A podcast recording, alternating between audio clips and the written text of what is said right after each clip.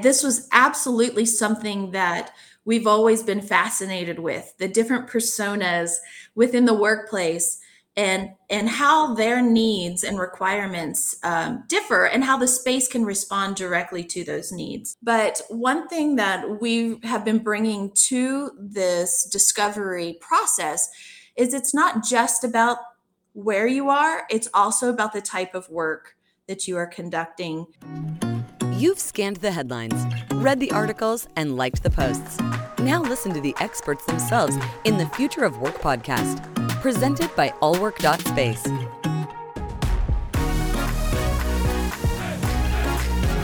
Are you ready? Hello, and welcome to the Future of Work podcast by allwork.space. I'm Jo Meunier, and today I have the privilege of speaking with Kelly McEachin, who is the Senior Interior Designer in the Perkins and Wollaston studio and a regional resource for the firm focused on workplace strategies. First, I'd like to give a quick shout out to our podcast sponsor, OfficeRnD, who helps make these episodes possible. OfficeRnD is a leading management platform that can help flexible space operators free up valuable time by automating admin tasks and helping them make data-driven decisions so they can spend more time focusing on growing their brand and engaging with their community. So if you're a flex space operator, head over to OfficeRnD to book a demo with the team and try it out for yourself. Design impacts all of us. Whether you use the office once a month or every day, we all interact with these spaces in some form or other. And the best spaces are the ones that quite simply give us what we need to get our jobs done.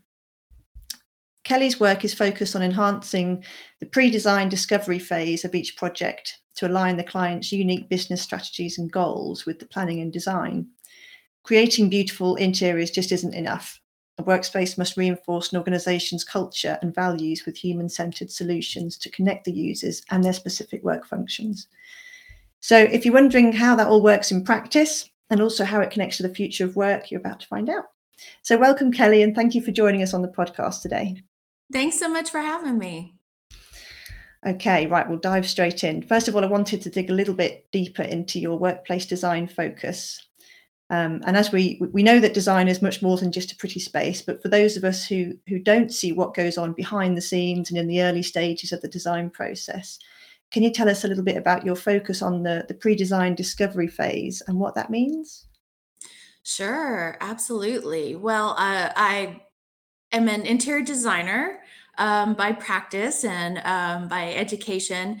Uh, but at Perkins and Will, we've also got um, a very in-depth research group, workplace strategy team um, that helps kind of bring all the pieces and parts together for again that uh, of course beautifully designed space but one that that functions and is um, a direct response to the individual organization and their team members and their specific workplace needs.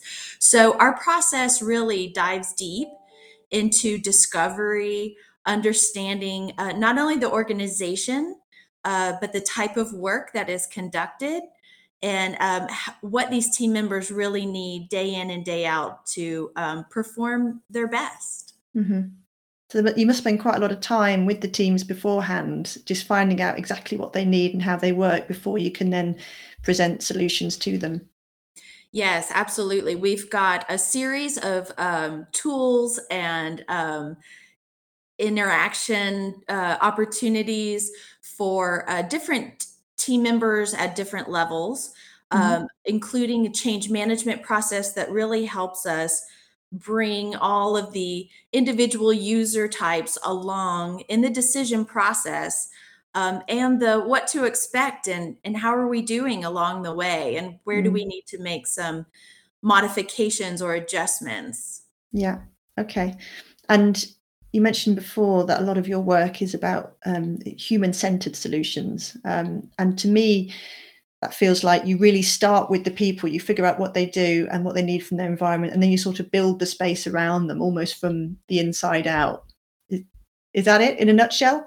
yes, yes, pretty much. I, we've uh, been working quite a bit with understanding different user type categories um, what that means to the space that needs to be provided, um, and really catering those uh, descriptions and uh, results to exactly the specific team, the products, or process that they um, work through, um, as well as you know how we reinforce the larger overall goals and, and vision for the organization. Mm-hmm. Yeah. And how much does data play a role in that? Um, I know that my colleague Frank Cottle would would always ask that question because his, his mantra is get the data because it's it's the data that tells us how the space is being used, how we interact with it, and that informs all the future planning and des- design decisions. So, um, how does data? How do you use it in your work, and how does it drive the planning and design of a space? Yes, absolutely. Data driven results is really how we will uh, come to a solution that helps us uh, kind of take some of the guesswork out of the process and the recommendations. Um, also, some of the the fear uh, and uh, the change process and all of that. The data is um, what really gives us that path moving forward. So, what's interesting is uh, we have a lot of different data sources, benchmarking, um, kind of the latest and greatest that uh, our clients are are doing and and what we're helping uh, you know internationally and and and um, nationwide what we are are doing for different client types mm-hmm. um, as well as surveying our end users and all of their team members um, and also workshopping and um, really coming up with some ways that we can discuss um, you know not not just throwing questions out and getting the the responses back but really work through some topics together and then i think the important part is taking all of those things um, and cross referencing comparing seeing if we got different results from a survey versus a workshop. And often we do when you have the opportunity to discuss um, rather than just answer questions. Mm-hmm. Uh, you you might see that the the the data really leads you um, in new and different directions, and um, we love that process to really understand how it unfolds. Yeah, so you could start with one idea and end up with something completely different based on all the different uh, workshopping. That was a term you used. Well, what, what, does that actually mean? What is that?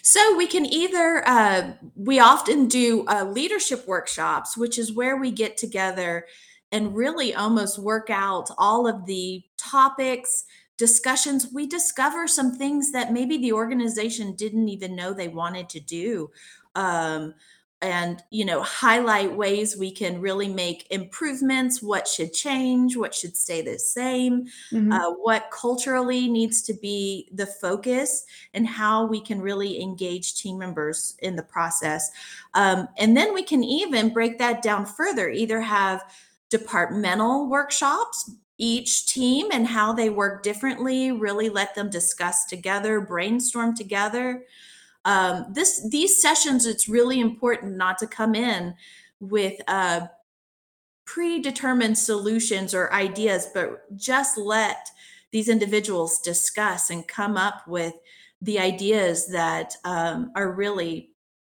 most revel- uh, relevant mm. to them and their work. Um, so we've even had some opportunities to workshop with every last team member in the organization. So that meant breaking it down to several different sessions. Um, and, you know, especially in the change management process, hear from everyone. What are the concerns? What mm-hmm. do we mm-hmm. need to address?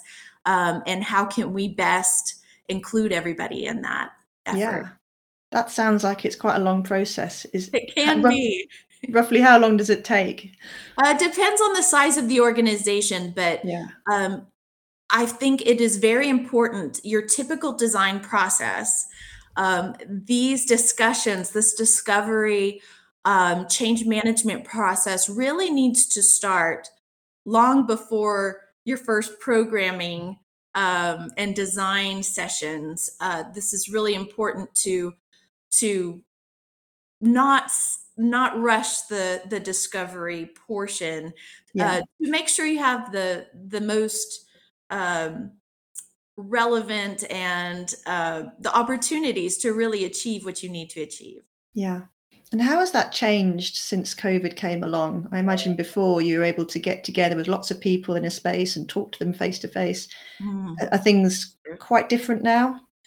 Very much so. Um, Yeah. but, you know, we've learned how we can have some of these sessions virtually. I still prefer to be in person, of course. I think that's where you get people, you know, some of the quiet individuals who who aren't um, as participatory. But um, virtually, we've we've got some tools now that we're using to make sure uh, that we hear all the different voices, even if we can't be in the room at the Yeah. same time. Um, and moving on to an article that you did recently with my colleague Kate Tattersfield, and and you talked about personas, um, and, and that was a really fascinating insights. Um, can you tell us more about why it's so important to design for different personality types um, and how you go about doing this? Sure. I, this was absolutely something that we've always been fascinated with the different personas within the workplace and and how their needs and requirements um, differ and how the space can respond directly to those needs. But in this day and age of how should we work? How will we work? Will i work from home um, in the office or a little bit of both has really brought us this opportunity to redefine that process. Uh, personas are too often we're just considering a virtual team member, a uh, in-person team member, and then a hybrid team member. But one thing that we have been bringing to this discovery process is it's not just about where you are, it's also about the type of work that you are conducting um, and the prep you know preferences on how if i'm working on individualized work maybe i need hmm focused space individualized space but that doesn't necessarily mean i have to work from home we need to provide those spaces in the office as well collaborative work needs yet a different kind of setting at the office um, access to team members to leadership to the overall company culture and um, mission and values. You know, we all need to have that reinforced Yeah. why we work where we do and and who we work for um, is important. And coming into the office and having all of those things reinforced for you and having the right setting for the type of work you need to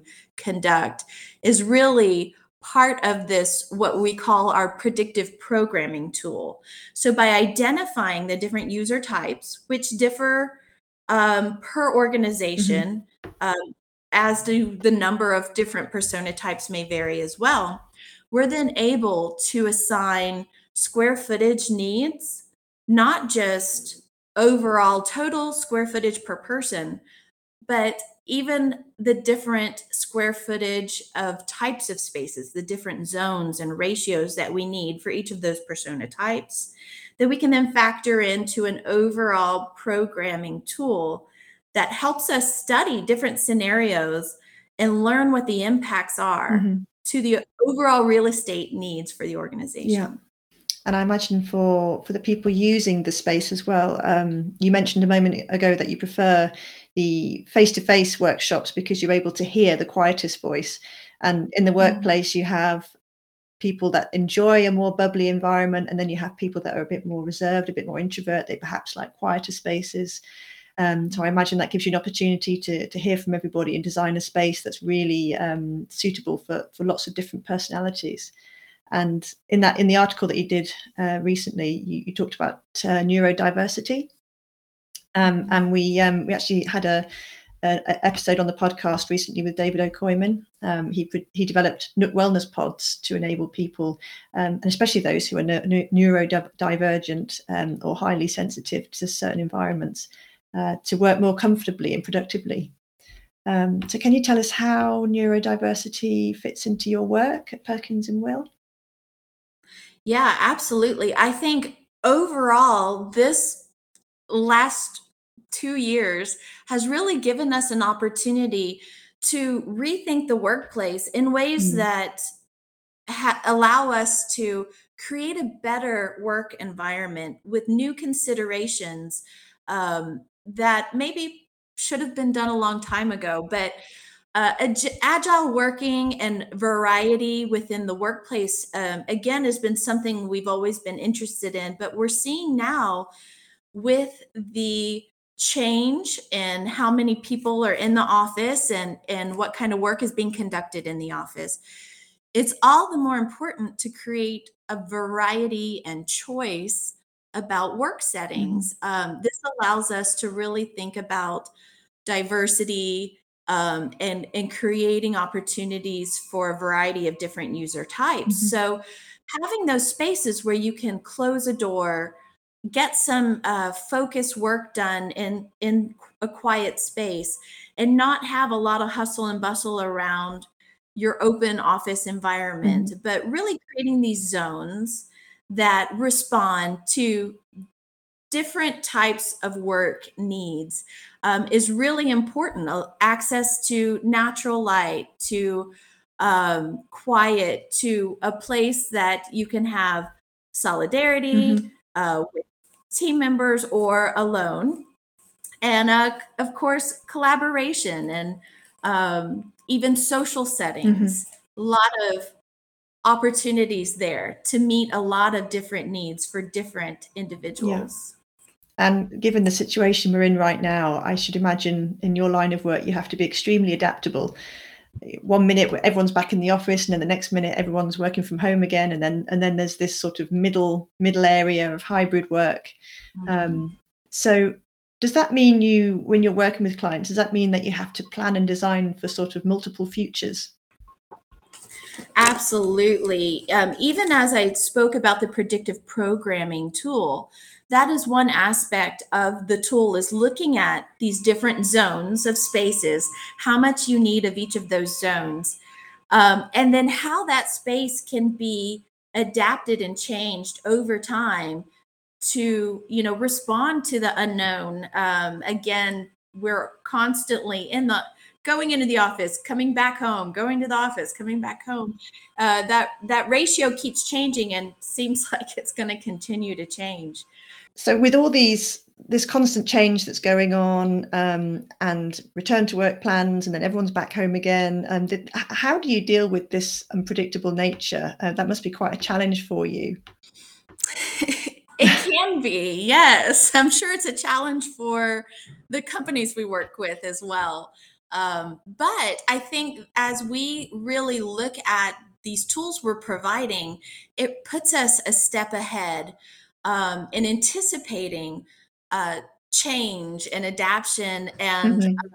overall you know lots of products have have come on the market that allow us uh, some of that flexibility and changeability um, of the work environment um, but i think the the some of the challenges that we have seen in the built environment is um, you know how to have those power solutions technology solutions um, air distribution that allows us to be flexible with the spaces we provide Mm. um, so we've been working on some tools. We've been working with even some manufacturers on some solutions um, that allows that for that flexibility um, and adjustability of the the space. Mhm.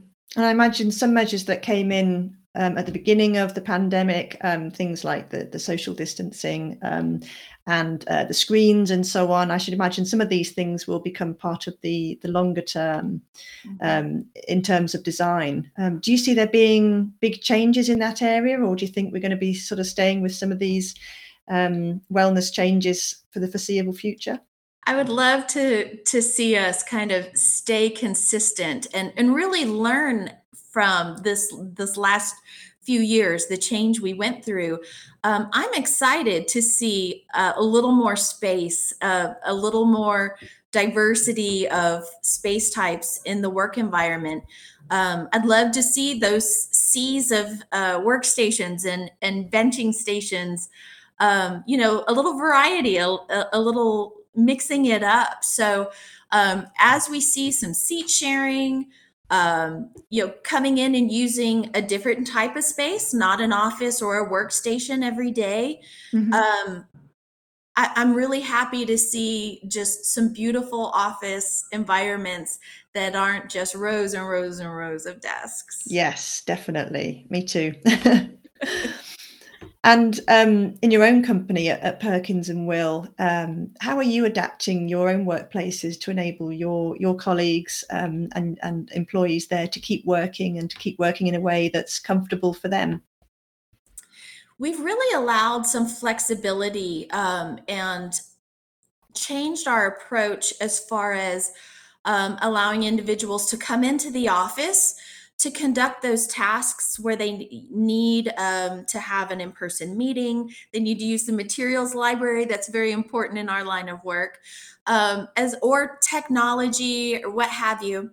But if you have you know several calls um, that is best suited from a remote location such as your hmm home uh, we we think that's great. Find the right setting for the task whether that's hmm uh, a variety of settings within the office, hmm um, at home, or even in a third place.